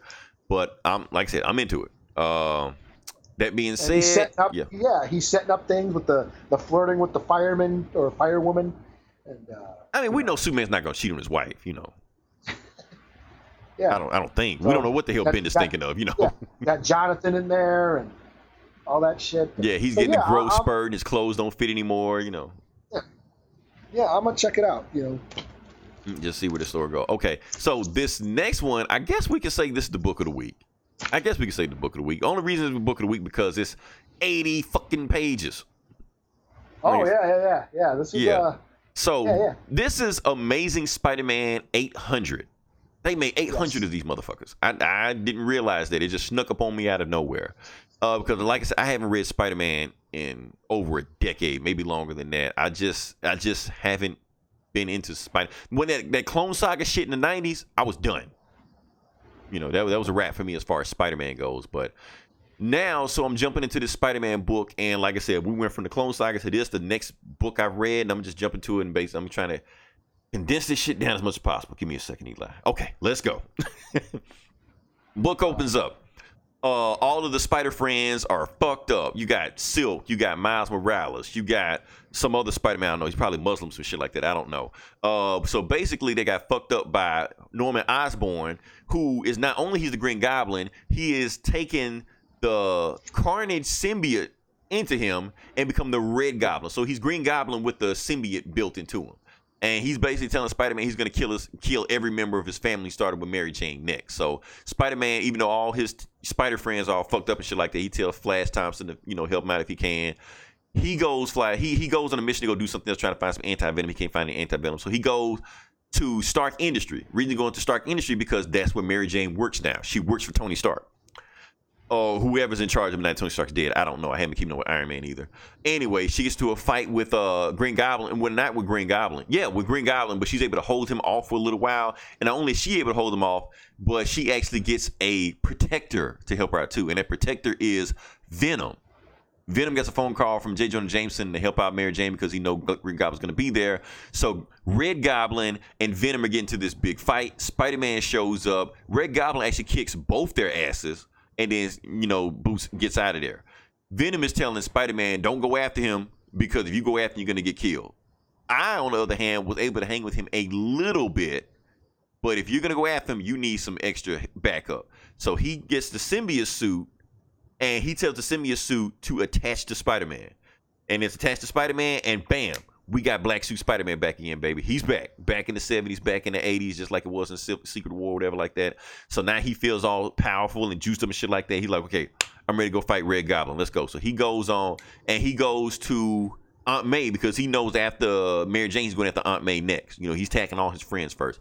He goes to Aunt May, and but Green Red Goblin isn't even there yet. Actually, his grandson is there with Aunt May.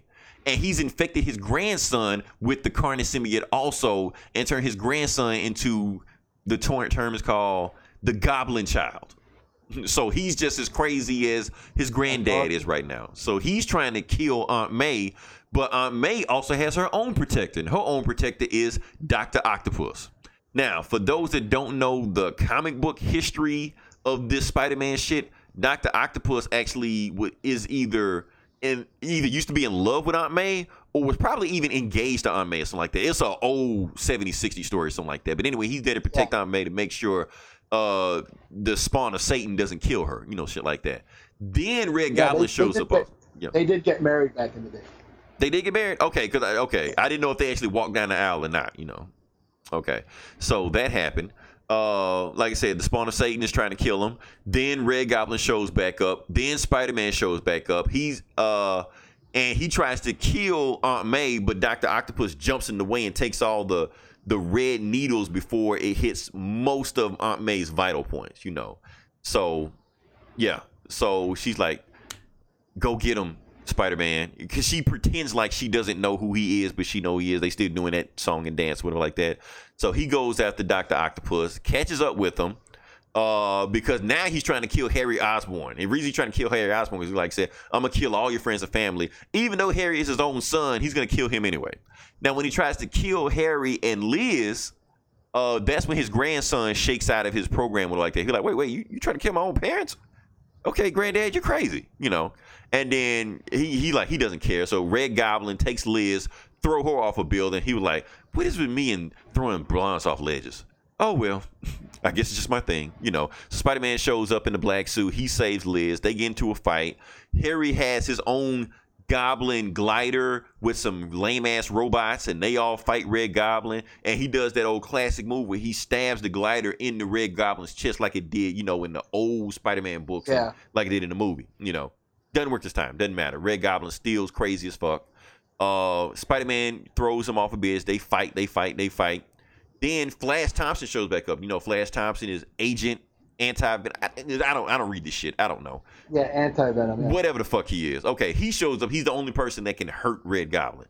So he does some shit, fucks with him. He stops him. He also stops him from uh killing all Spider-Man's family instantly because he left like some needles in their hearts and shit like that.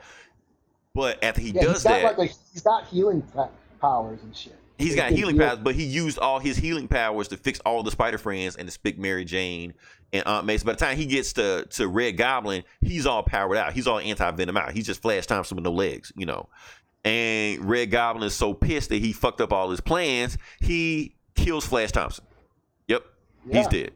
And Spider Man gets so pissed that he goes from black suit Spider Man and he turns into full Venom. You like he tells Red Goblin, "I'm gonna eat your brains. We're gonna kill you." You know, and Flash Time telling him, "No, you got to control yourself. You got to calm down." You know, why with his dying breath, he's telling him to calm down. Don't let the suit take you over because the suit is good because I made it good. You know, and then he passes away. You know, but while he's doing that, uh, Red Goblin has been knocked. He's knocked Red Goblin so far he knocks him into Times Square. And this is my favorite part of the book right here. He sees this Spider-Man cosplayer. this part I love right here. He sees a Spider-Man cosplayer, and the cosplayer tells him like, "Dude, what are you doing here? This is my corner. I work this corner right here. I don't even know what the hell you are. Oh, you don't know what I? Oh, and then not only that, they're taking selfies of Red Goblin in uh, Square Park also.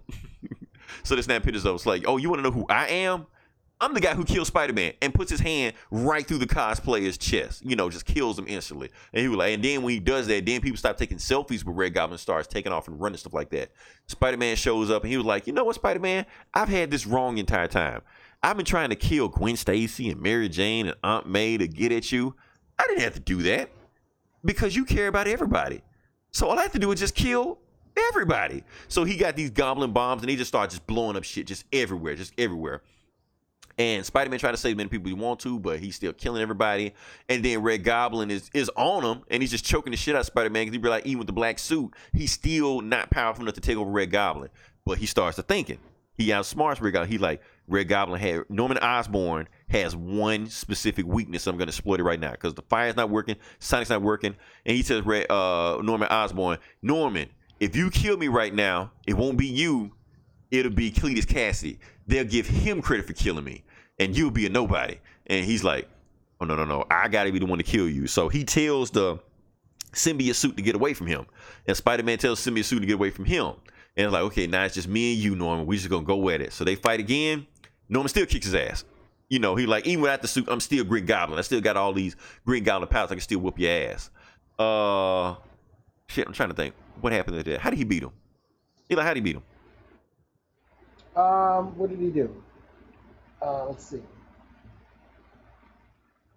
Oh, I know what he did. I know what he did. Uh, something had blew up.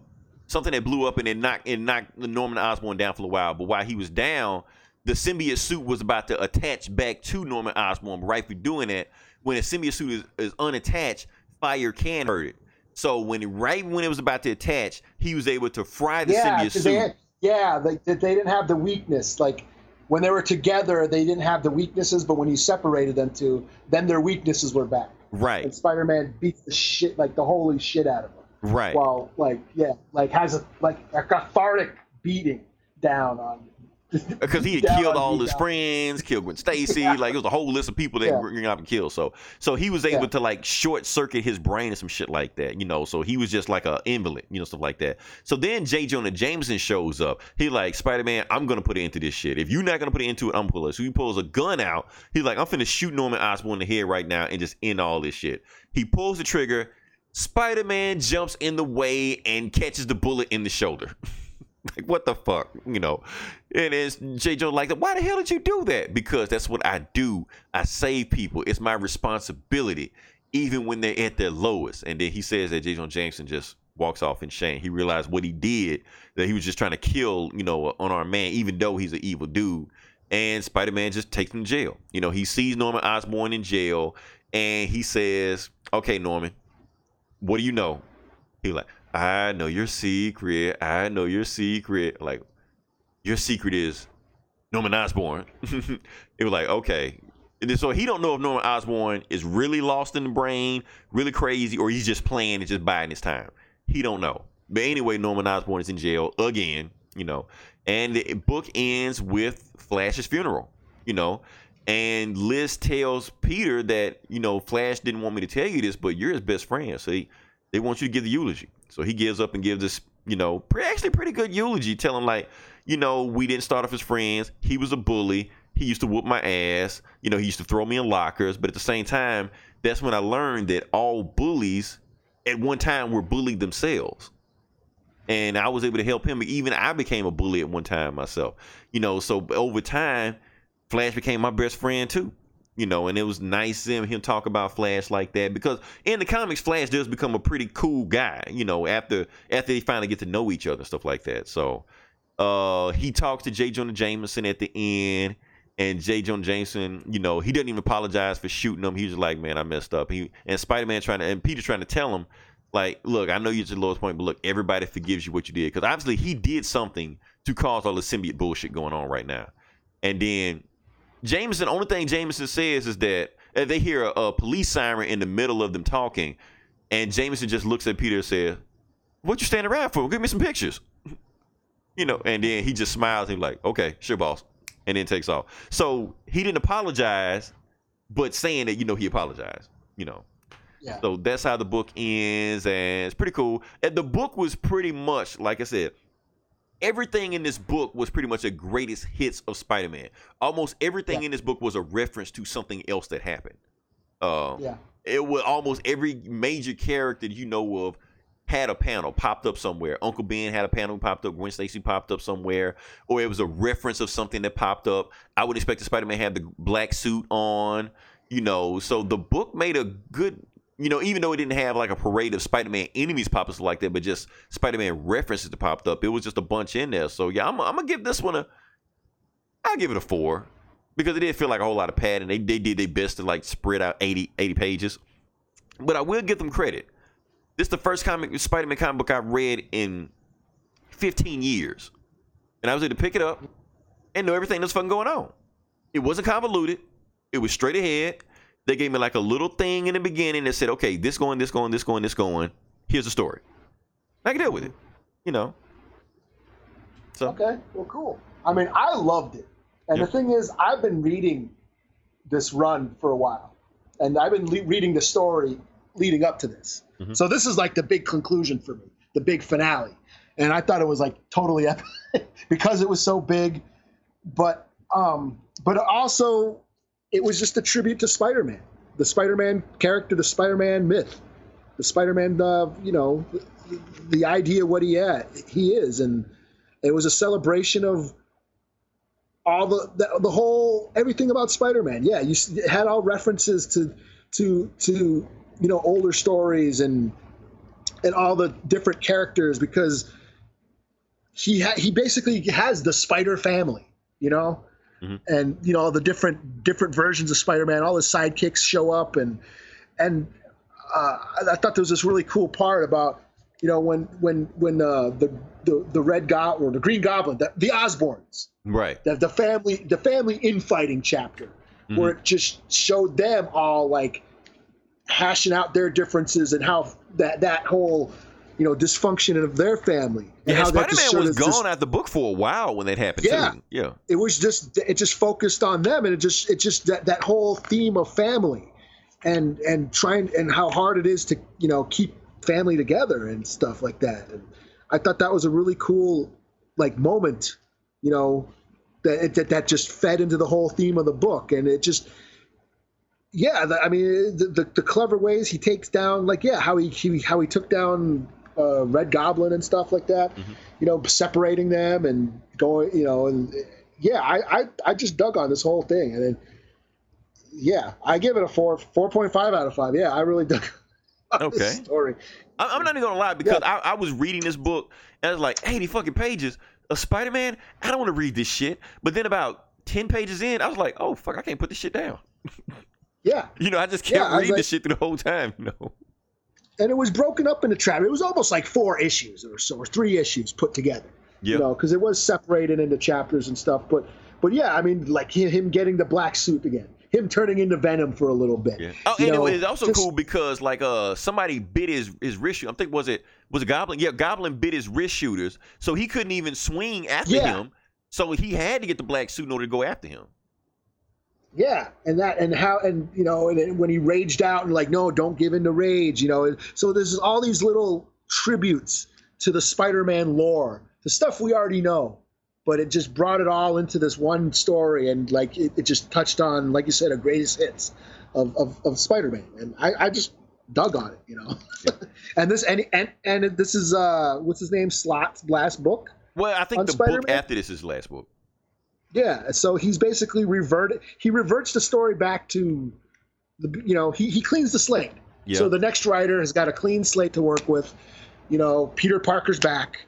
You know, he's broke again. Mary Jane's back. Yeah, Mary Jane's yeah, back. Mary yeah. Jane's back, and you know, Jane Jonah Jameson's back. You know, yelling at him and shit. So he brought everything back to the beginning. So it, it, it, I thought it was cool. I really dug on it. So. I don't know. I, I guess because you know, I don't know. I'm not. I'm not a Spider-Man fan. I don't know. I, I know that's yeah. I know that's you know the wrong thing to say. Oh, you don't like Spider-Man? You like it? Not really. I mean, here's the thing. When I was 12, yes, Spider-Man yeah. was my religion. You know, I picked up every single book there was with Spider-Man. But then I started thinking, did I really like Spider-Man, or did I like Todd McFarlane's art? And I don't know which one. I, I, I don't know. You know. Yeah.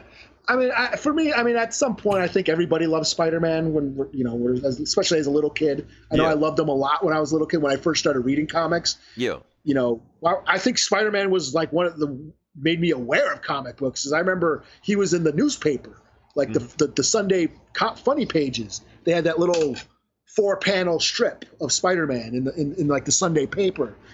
So I used to read those, and I, I mean, just you know. I mean, yeah, I didn't keep up with them, but every yeah, I remember reading some Todd McFarlane stuff. But I, I started reading because of, of Homecoming.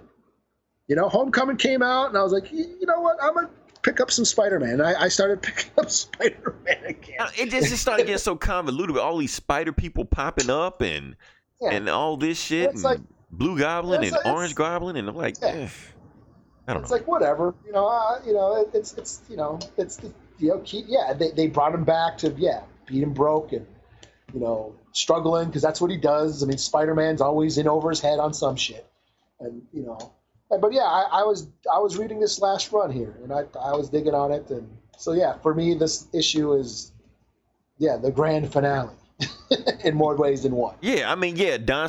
I mean, Don, Dan Slott was trying to, you know, wrap up his Spider-Man arc, so he he he swung for the fences in this book. You you can tell us what Yeah. he was doing. You know, he was Yeah, bringing it all Alex, home. yeah, Alex Ross doing all the covers for yeah. exactly. So I don't know. Like I said, this is. I like Spider Man, but Spider Man can get kind of convoluted. I don't know. It's just like as far as other superheroes go, Spider Man is no longer in my top five. You know, I, I don't know my top five. Like you, you, you know, like you know, I love Superman. Like I said, I'm still throwing Batman in there. You know, I got Black Panther in there.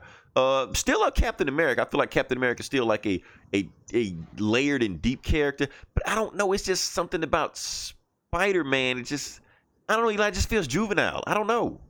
well, yeah, he was. He was. He is. Yeah. You know, he was I mean, always he- he he, was never meant to grow up. and that's the thing, and, and I guess that's what it is. I mean, I guess that's why they always make him a teenager, you know, younger than everybody else, because he's supposed to be a younger, a hero for younger, you know. Yeah. Even though all this shit is for kids, to be honest, like Superman's Yeah. for kids, you know, shit like that. But they just feel like they have more meat to them, you know. Tony Stark, Iron Man, when he starts flipping about, like he feels like he, there's more to him as a character. Like you can really dig into him, and you can use him as a metaphor for society, and especially like you know, uh, you know, big big business and things like that. Where Spider Man, you really don't feel like he can be a, a, a allegory or a mouthpiece for anything major other than I'm just a kid from Queens and I just you know I have a shitty life. adolescence. Just like it's adolescence. It's just you know the growing up, growing into your own, and finding responsibility. And. Eh, that's essentially what it all is. It's a he's coming of age. He's a coming of age story. I know he's been Yeah, coming and age I- for 30 years though. Yeah, and I outgrew him. Like I said, I outgrew him. But you know how comic books are. They keep yeah, You know, and, I, and I can't knock. like- I can't. I can't bash a book. I can't bash a superhero because of for kids. You know, like you can't. You can't do that. You know, because that's, that's what this shit is for. You know, you know. I, I just Like wish said, there was a writer. That, yeah, Yeah, I watched Homecoming, and I'm like, you know what? I remember how cool Spider-Man. It was a little, yeah, it was nostalgia. For Yeah. nostalgia purposes, I started picking up, you know, Amazing Spider-Man. I started picking up, you know, the Miles Morales stuff again, and just kind of, just you know, yeah, you know, filler. You know, I never talked about them. I mean, every every week, yeah. That's what's You know, shocking me. we- Like you never said anything about Spider Man. You know. yeah, I, they were on. They've been on my pull list every week for the past year, and I just, I just never because they were never my picks of the week. I mean, Right. yeah, I read cooler comics, but hey, oh, Spider-Man, you know, it's, it's, it's a fun, you know, little, you know, page turner, you know, and, you know, and, and like I said, I was following this run, and it was cool. I, I really dug on this last book, and like it, it really pinpointed, it really embodied what Spider-Man is all about with this issue. Yeah, especially when he jumped in the bullet in front of Green Goblin. You know, that's something he would do. Yeah. You know. Yeah, Not, Yeah, not, and- not, not because of Green Goblin, but because of J. Jonah Jameson. He didn't want him to have a you know a murder on his hands. Yeah, and then fucking, you know, Aunt May getting saved by Doc Ock, who's like almost looks like he's dressed like Superior Spider-Man. You know, Right. so there's like this, there's all these homages. To, Right, and all that is to Dan Slott stuff. You know, the stuff that he was writing. Oh, another thing we completely missed, Alchemax. That, that company. Oh, oh, yeah, yeah, yeah, yeah. That company was the company in, in Spider-Man 2099. okay. Yeah. Yeah, I never read that. yeah, that, that- hey, that book was awesome too. So it seems like that's the the start of the Alchemax, where it became from how it became this big, huge corporation that took over the entire, you know, country, and Spider-Man 2099 had to stop it, whatever like that. So they even had to tie into that, so I'm cool with that, you know. yeah, and Venom, like Eddie Brock Venom Right. shows, you know, and, and Eddie gives him the Spider-Man, the the, the symbiote, you know. Uh, yeah, I, I was- digging on it, you know, and yeah, it was. I was like, holy shit, this is huge, and then it's all one story, really. right. I I thought it like was gonna be sitting bro- I thought it was gonna be like the, this action comics were like broken to be like, no, this is just one story, you know. Yeah, and it, it worked. It totally worked. It It was, a fucking it, it novel. pretty well. what the fuck it was, you know. Yeah, it, it pretty much is. It's like a trade. Yeah. You know, it cost as much as a trade. Basically, yeah. Ten dollars? Why they so Ten- fucking expensive, man? Shit. That's what I was like when, when I when I rang up my pull list. I was like, "Word? That's what the fuck? Oh yeah, that Amazing Spider-Man's ten bucks." I'm like, "Really?" And I actually pondered, hmm, "Do I really?" Exactly. Like, ah, all right, you already rung it up. Fuck it. like I could buy an old Justice League trade I hadn't gotten yet, you know, but you know, I'm gonna buy one Spider-Man book. Yeah. So Yeah, I don't know. Uh, but yeah, you got any any more books? Or I'm, I think we. I I, mean, got- I can. I guess I can. I'll do Punisher real quick, just because I love this. okay, you know. cool, cool, no problem. We, we, we did two two DC, uh, do two Marvel. So this is uh, Punisher 225. Um, the Punisher, it's it's in the aftermath of uh, Punisher War Machine. He's still running around with the suit. He's using it to, to fight crimes and criminals and shit. And the superheroes, all the Avengers, the Marvel heroes are like, oh no, you can't you, this can't go on. We can't let you do this anymore. So it's basically Punisher, War Machine versus the Marvel lineup.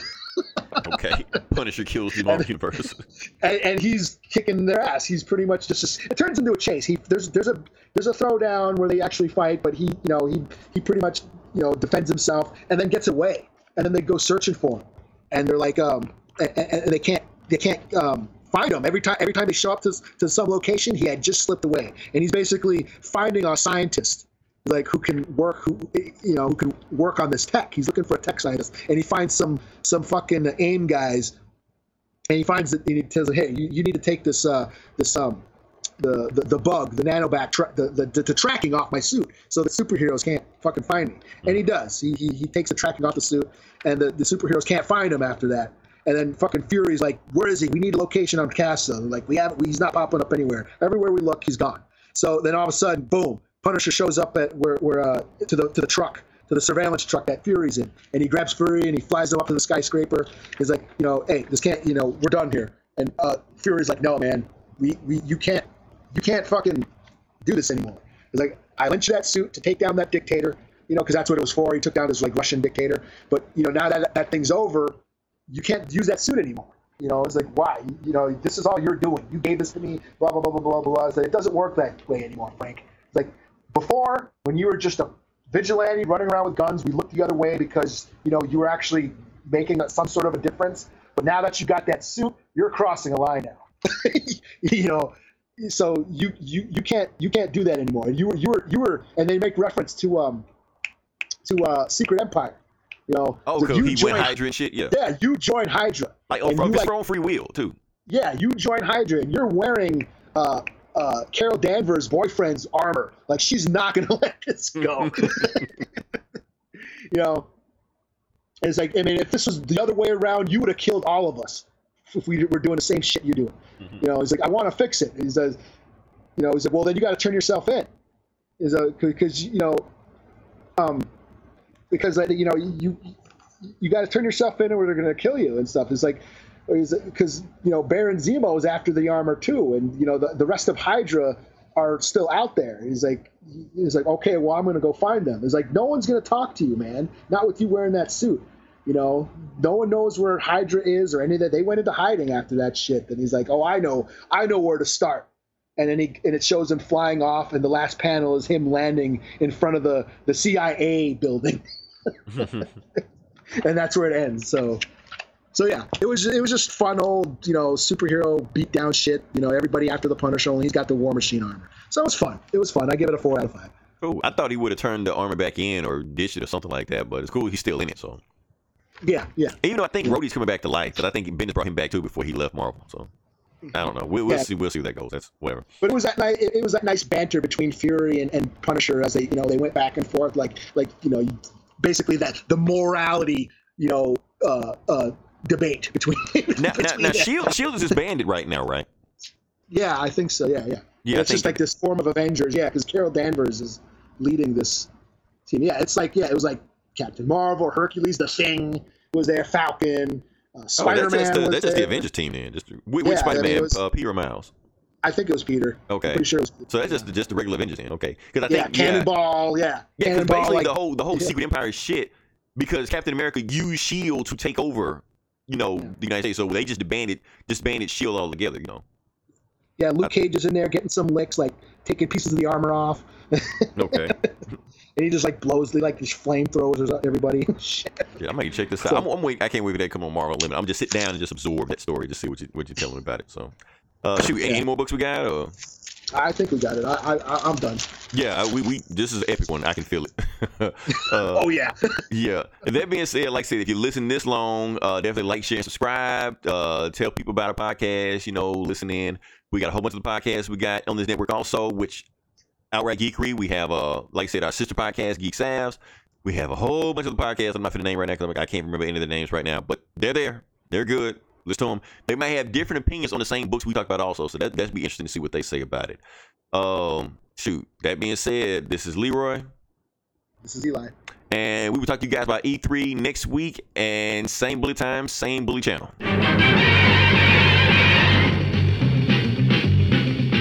Spider-Man. Spider-Man does whatever a spider can. Spins a web any size, catches thieves just like flies. Look out, here comes the Spider-Man. Is he strong? Listen, bud. He's got radioactive blood. Can he swing from a thread? Take a look overhead. Hey there, there goes the Spider-Man. In the chill of night, at the scene of a crime, like a streak of light, he arrives just in time. Spider-Man, Spider-Man, friendly neighborhood Spider-Man. And fame, he's ignored. Action is his reward to him. Life is a great big up. Wherever there's a hang you'll find a Spider-Man.